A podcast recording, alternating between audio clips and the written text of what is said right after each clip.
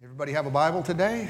If you do, if you're new with us, you probably you may not, you may or may not, but uh, if you do have one, go ahead and turn with me uh, to the book of Mark, chapter 11. Mark chapter 11. I've been teaching a series now. When I was last with you, a, a series called "Getting Over It." All right, getting over it. If you have an it in your life that needs done, gotten over, then uh, uh, this is revelation, this is truth, this will be helpful for you to not live under it, but to get over it. I'm talking about living an overcoming life. And so today I want to begin with the, the two verses we have previously been beginning with. And I want to have you read this out loud with me together. 1 Corinthians 15 57. Say it with me. But thanks be to God who gives us the victory through our Lord Jesus Christ. Amen. So he gives us, I recommend making that personal. Take this personally. All right? He gives me the victory. Whenever you face an obstacle, this is a good word to get in your mouth. Thanks be unto God who gives me the victory through my Lord Jesus Christ. And then 2 Corinthians chapter 2 and uh, verse 14. Now, say it with me. Now, thanks be to God who always leads us in triumph in Christ and through us diffuses the fragrance of his knowledge in every place. So, again, key words there always. He always leads us in triumph. So, no matter what comes your way, get this word in your mouth and say, Well, I'm coming up, I'm coming out, I will overcome, because that's the way God is leading me. He's leading me into a victorious outcome. Amen. Amen. Now, just a quick uh, review of things we've said so far, even though we've said it in a number of weeks. I said to live an overcoming life, you must, number one, make God your source. Make God your source. If I'm looking to a human being, I'm going to get human results. That's going to be the lid on my victorious experience. It's whatever you can produce. But if I'm looking to the Lord, He is where I seek help. I get God level results, and that's way better. Secondly, it is important, it is necessary to refuse to fear. Fear is what invites bondage. If I'm afraid of going down, afraid of remaining in a condition that I'm in, I strengthen it, I empower it. All right? But we must resist fear. And then number three, we said that we must control our tongue. If I am going to live an overcoming life, I must have overcoming words coming out of my mouth. I cannot overcome with my life while I am defeated in my words, in the, in the things that I say. Now, I know I've taken a couple of weeks already on this third point. The last time I was teaching, the Lord really helped us and ruined my message. So I couldn't complete it and move on to the number, the fourth thing. And so I'm going to complete that today, I believe. you might recall that James, uh, who wrote the book of James, uh, what would you call your book? Uh, James taught us that we control our entire lives by the words we speak. Our mouths or our tongue controls our whole life. Just that principle right there would make us, would make any smart person say, if I gotta, if I gotta learn anything, if I gotta get a grip on anything in my life, it's gotta be my mouth because I am never going to succeed continually and permanently if I am saying the wrong things. That's a spiritual law and principle that we cannot just brush off or overcome through some other way. If someone said, Well, I have a good heart, that's, that's wonderful. I'm glad you have a good heart, meaning motive and you know, intent and so forth. But if you have a good heart and a foul mouth, you're going to lose. That problem is going to overcome you. Amen. It's going to uh, be an issue in your life on a permanent level. And so, with the heart to do God's will, say what you want to do. What do you want your life to look like? What do you want to have? What do you want to have victory over? In that area, say it. I have a heart to serve God, and this is what I want. Here's what I mean by that uh, desires can sometimes be a problem. Wrong desires can lead people to go the wrong direction. We call wrong desires temptation. I'm tempted to do this. Uh, and nowadays, people, they go, they, they really mess their lives up by identifying with a temptation and saying, because I want this, I am this. As a Christian, we never do that. Okay? I am who He says I am. I am what God declares me to be. So if I want something different from what He declares, I am not going to embrace the desire as being the definition of my life. No, my desires can change, and they can change specifically if we get God's word in our mouth. Hallelujah. Okay? And so it, you may have wrong desires, but you want to not want them. Desires can change. If I want to not want them, then I begin to activate the power of words that affect my own being. Okay, for, ex- for, for example, I say to the Lord, I will to do your will. Now, sometimes my body wants to do my will. Did your body ever tell you that? Sometimes my body wants to do my will, not his will. But by faith, I say, I desire you, your will, your plan, your ways for my life. That's me using the mouth that God gave me to steer my, my life in a direction that's godly, that's right, and that I really want. Okay? I can uh, overcome various things by saying it. I want sexual purity. I want it. Say, well, my body doesn't want that. my body wants lots of things. Then say the opposite. Say what God's will is and say, I want this, this is who I am. Everybody with me? All right. You can say, I am free from nicotine. You can even say it in between puffs.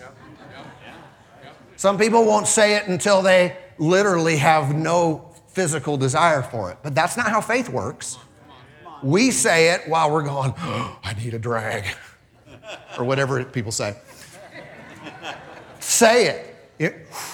I am free from the power of nicotine over my body. You say it, your words are, are spiritual principles that are going to work to bring God's will about in your life. Amen. there'll come a point, maybe it happens quick, but it doesn't matter, but there'll come a point where you'll look at that thing and say, What am I doing? I don't even want this. You will have changed your desires with your words. You can say things uh, like, alcohol has no hold on me. When you're shaken, wanting that next drink, I am free from this. And if you have to say it between drinks, say it. Say it. Don't wait. Don't wait to feel it. Say it first. This is the principles of God's words. Amen. I control my, my eating. I don't struggle with food. You can say it. Amen. Walking into the buffet. you can say, I make wise financial decisions. What I'm, what I'm com- trying to communicate is we typically say the opposite. I struggle, I make poor financial decisions all the time. Stop cussing. Stop cursing your finances and your life. Say, no, oh, the wisdom of God is in me. I have a sound mind and disciplined decision making. I control my spending. Some are shopaholics, and, they say, and, and you can say the op- opposite of that. In other words, I need to have getting over it words if I'm not going to have a getting over it life.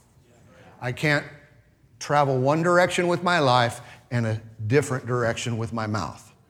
So we're going to let our mouth lead in the way we should go. Amen. Praise God. Did you find the book of Mark, chapter 11? Mark chapter 11, This is a very famous verse. I recommend highlights for your Bible if they're not already there. Mark 11 and verse 23. Jesus speaking here. He says, For assuredly I say to you, whoever says to this mountain, Be removed and be cast into the sea, and does not doubt in his heart, but believes that those things he says will be done, he will have whatever he says. Did Jesus really just say what I think he said? That we could have or would have whatever we what? Say. Whatever we say. And so way before James ever taught this principle about turning a ship around with the little rudder being your tongue, Jesus made this spiritual kingdom eternal principle known to his disciples. And he, and he told them that you get to use your words to move mountains. Now, the mountain in our context would be our it that we're talking about. Overcoming it would be a mountain. And if that's true, then it's clear that speaking to the problem would be required for its removal. How many know speaking about a problem is different than speaking to a problem? Many have become experts in describing negative circumstances, burdens they have, bondages they, they're afflicted with. Many are experts and they can describe the problem. In fact, if any symptom comes up, physical symptom, they get on the internet to search it out so they can quickly and definitively describe I have a. You all are quiet on that one. Say, is that wrong to do? That does not get rid of it, I'll tell you that. It does not make it go away. But speaking to a problem is what Jesus taught, not just speaking about it. Uh, amen. In other words, let me say it this way talking about the problem is a big problem and is different than talking to it. Jesus said, Whoever will speak to this mountain. Now, this principle that Jesus taught here, it works for good or evil. You can add, add bad things to your life or add good things to your life, right? You can empower darkness or open yourself up to light through this, this, this method. Now, prior to Jesus making this statement, and we can walk slowly through that, there's such rich revelation in it. But prior to him making this statement, he ended a fig tree by talking to it. And so, this verse that, are, that is very well known is him dealing with his disciples about to potentially make a mess of what he just did because they could only see the outside. Now, uh, when he did that and, and ended this fig tree, he didn't follow up the statement with, and don't try this at home. He did not say, This is, by the way, I'm the Son of God.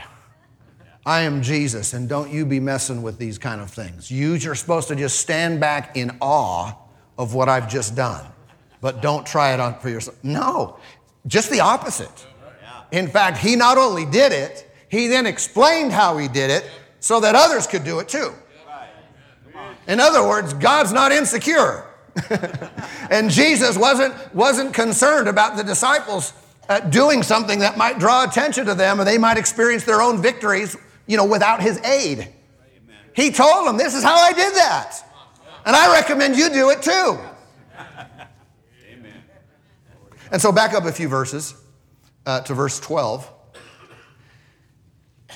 And we'll see what happened. It, it, it, reads Now the next day, when they had come out from Bethany, uh, he was hungry.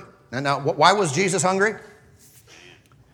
Uh, probably because he hadn't eaten for a while. Why do you get hungry? but what it does show is that what he did here, he did it as a man anointed by the Spirit of God, not as God in a man's body. Everybody with me? Many people, they read Jesus and they say, oh, but that was Jesus. he got hungry. What drove him to this tree that we're about to read about? Hunger.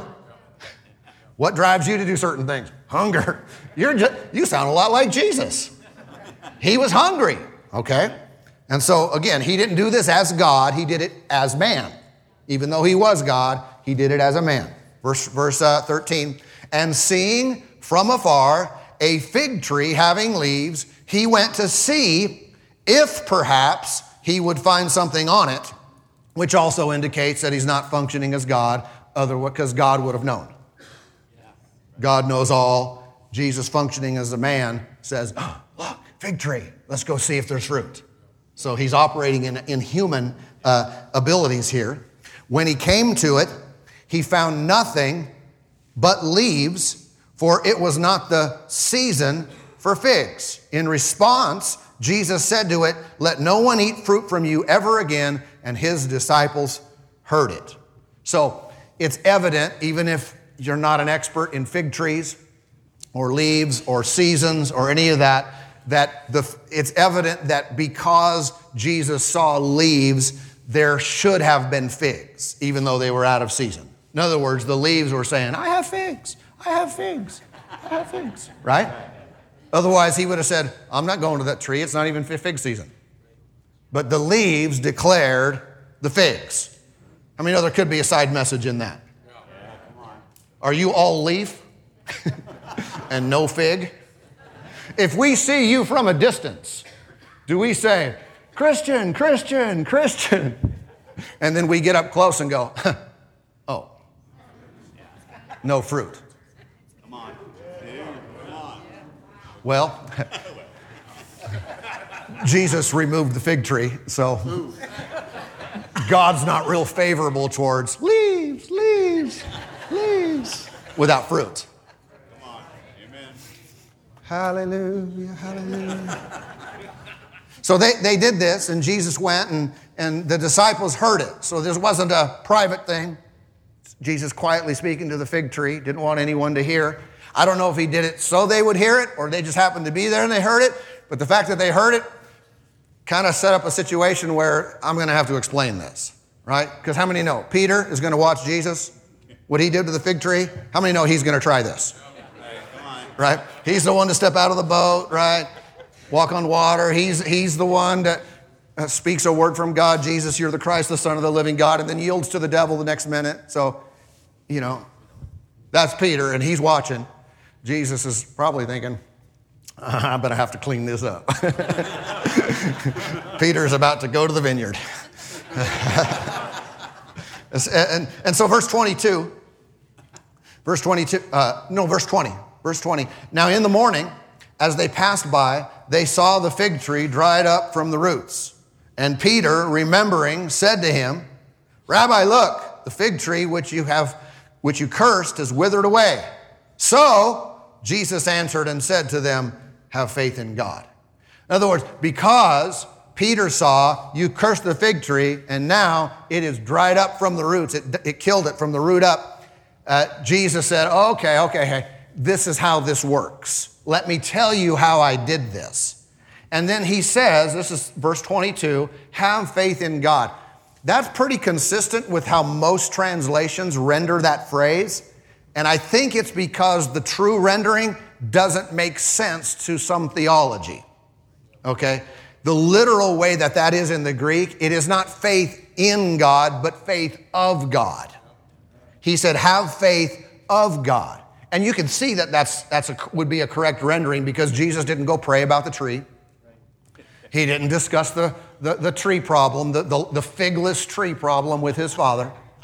Oh, Father, you see what this evil fig tree has done to me. Left me hungry. And no, there's no prayer involved there. There's no him saying, Father, I'm just trusting you to remove this tree from the face of the planet. No, so, so when he said have faith in God, literally the, the Greek language have faith of God or God's faith or function like God does, have the God kind of faith is his explanation in how he did it. And again, remember, he didn't say, but you can't do this. He said, I'm telling you how this worked so you can do it. And so then he went into his, his mountain expose and said, If you say to this mountain, if when you say to this mountain, you believe the things that you say will happen, you'll have whatever you say. That's what he did to the fig tree. He said it.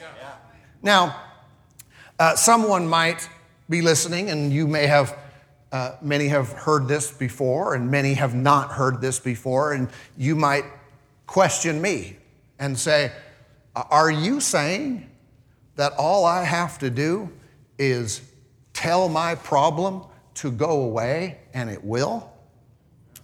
Now, listen, what I'm saying is not my words.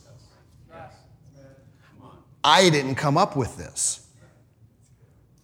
Don't attribute it to me.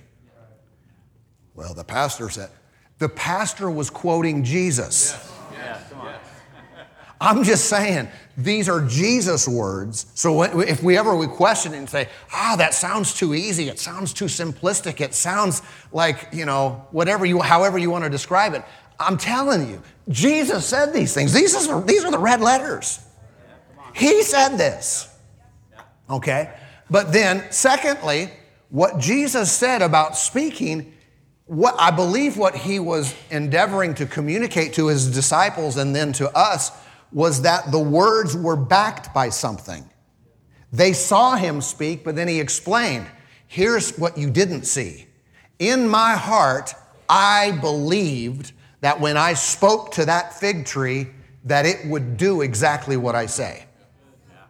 So he's, I think, distinguish, distinguishing between flippant words, casually just saying or repeating what someone else might say and thinking it's just like a, almost like a magic word, like a, you know, like, a, a magic formula or something. And if you just say these words, and then people can get real heady with this and say, okay, if I have a sickness, I say this sentence.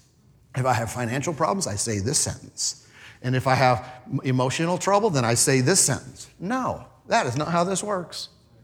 This is about knowing something inside about believing that when you speak, exactly what you say will come to pass. That means you can't just say anything and everything. I'm just going to say that I'm, I'm going to be on the moon by next week. well, you don't believe that. You know you don't believe that, so you don't say things like that. Well, I believe that I'm going to win the lottery. Well, you don't believe that. You, you're greedy and you want that. You don't truly believe it, so don't say it. Amen. Come on. That's right. Hallelujah. what do I mean? Don't people? Will, Christians will say, "Well, yeah, I, I've the Lord given me this lottery." He is not. now, if He literally spoke to you, I guess that's His prerogative. Then, uh, then, then you can believe that. But because He didn't, you can't believe that. So don't say it. Don't say flippant things that you don't believe because when you do need to believe your words, you need to believe your words. And so I don't want to just throw things out and just become a, a blabbermouth and I'm just saying all these things. No, I want to save it. I want to be precise and accurate with my words so when there's a mountain that needs to be sea bound, that I believe that when I talk, game over. And so, not being flippant with the tongue is, is, is huge. I, I cannot be loose with my lips at other times in life and then speak words of faith when problems arise. So, the goal is I, I'm not a different person when I'm praying than when I'm living. Okay, so you could see how uh, being a liar would totally ru- ruin this. I mean, you know, people who lie are spiritual wimps. If you don't tell the truth all the time, you are, you are so stinking wimpy spiritually. What makes a spiritual wimp? You don't believe the things that you say will come to pass. And if I'm not saying things that I know to be true, then my words don't have, have any substance behind them. Everybody with me? Okay, so uh, I'm saying we, we're the same person, not just in church. In church, we praise the Lord. In church, we tell the truth, hopefully. Uh, tell the truth. But then in business, sometimes you shade it, you know, because it favors you or you shade things to make yourself look better. You're ruining your faith when you do that. Undermining your power to remove fig trees, mountains, and so forth. Amen. Hallelujah, hallelujah. Be a full time faith talker. Yes. Yeah. How, how many know if you eat pizza and ice cream all week, you can't fix it with a salad on Saturday? Right, come on. Just erased it. And then get on the scale the next day. I don't understand it. I gained four pounds and I had a salad. Or I ate four cheeseburgers, three large fries, an onion ring, a milkshake, but I erased it with a Diet Coke. no, no, it doesn't really work that way. And neither does, you know, speaking a, a, a strong scripture, quoting God at church on Sunday. Well, I quoted those two verses with the rest of the church. Yeah, that's great. Do that tomorrow. Yeah. And do that every day. And not only that, don't compromise with your words in other times. Okay? And so how would you how would you know if someone really believed the things that they that they said? Well, here's how you would know because they would happen. Are you saying, I'm not saying, Jesus said that. Don't be putting this on me. You talk to the Lord. He's the one who said this. And so he is right. Now, Jesus not only did this here, how many know he did this? We have examples of other times he used this principle right in the Bible. Now, we only have a few examples because John said if you wrote everything down that he did, you wouldn't have enough books in the world to contain it. He did so much. We have a small sampling, but we have enough to show us that what Jesus did here was not a random event. It's not a one time event. In fact, one day, Peter's mother in law had a fever. All right? You might think he'd be happy about that, but he wasn't. I'm just kidding. You might even think later he might deny the Lord because of, no. But, uh, but Peter's mother in law had a fever. In Luke chapter 4 and verse 38, here's what, what happened with Jesus. Now he arose from the synagogue and entered Simon's house. Simon is Peter. Uh, but Simon's wife's mother was sick with a high fever, and they made request of him concerning her. So he stood over her and prayed about her healing. And said, Oh, Father, she suffers greatly. This fever is 103. And she can't, no, no. He stood over her and did what? He rebuked the fever, and it left her and immediately she arose and served them. He rebuked. That sounds like the same type of thing he did with the fig tree. He, t- he talked to fig trees that were non fruitful the same way he talked to fevers. He, what did he do? He rebuked it. What does that look like? I don't know. I can imagine. Maybe he said, Fever, I rebuke you. Could have said that. Or he could have said, Fever, get from her. He could have said a number of things that way, but it was a rebuke of the fever. You say, well, did the fever hear him? I mean, did he think that the fever like had ears and he could it would hear him? Well, what happened after that? It left. So apparently fevers hear. if that fever heard, our, do fevers today still hear? Yeah. Well, let's extrapolate then. What else can hear? Apparently, fig trees have ears. Apparently, mountains can hear. Apparently, you know, fevers can hear. I wonder if cancer can hear. I wonder if depression can hear. Wonder if a blood disease could hear. What about your other body parts? Can they hear? Can your bones hear you? Can your skin hear you? Can your eyes hear you? Can your deaf ears hear you? Yes. Come on. Yes? Because deafness is a condition. Can't, I mean, name it. This is a principle Jesus taught. He told them, he, did it, and he explained how he did it so others could do it. That's why I say can't go one direction with my life and another direction with my words. I can't be just saying, Oh, fever, fever, great art thou, art thou, you mighty fever. No, I have to say, no, absolutely not. I'm going to resist this. Fever, I rebuke you in Jesus' name. Fig tree, you're toast. You're never producing fruit again after you lie unto me like that. All right?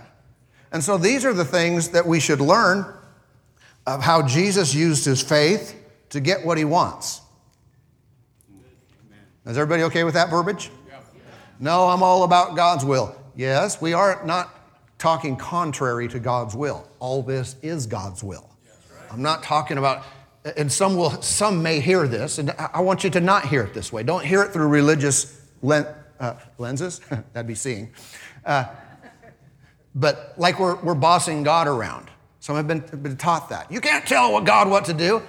We 100% are not. We're doing what He said. We're imposing His will through the, the principles and laws of the kingdom that He instructed us to use. If He said, Your word controls your life, your, your words, then when I use my words for my benefit or your benefit, I'm submitted to God. Now, if I'm spouting off things that are just, I don't believe them and you don't believe them and just crazy stuff, they're not based in God's word, that's just me. I'm operating apart from Him, and that's not what I'm recommending. Hallelujah. And so we have become, many of us, conditioned and, and experts in rebuking people. have no experience whatsoever in rebuking problems. And I recommend, if you're going to be an overcomer in life, go beyond human wisdom, go beyond natural understanding.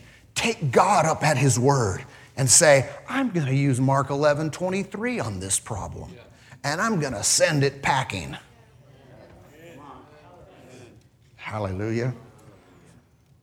If I could sum up, let me say it this way. This would be my recommendation for you this week and weeks beyond. Number one, don't talk the problem. Don't speak, don't have problems in your mouth. Don't describe your problems continually to so many people. Say, is there ever a time I could talk about my problem?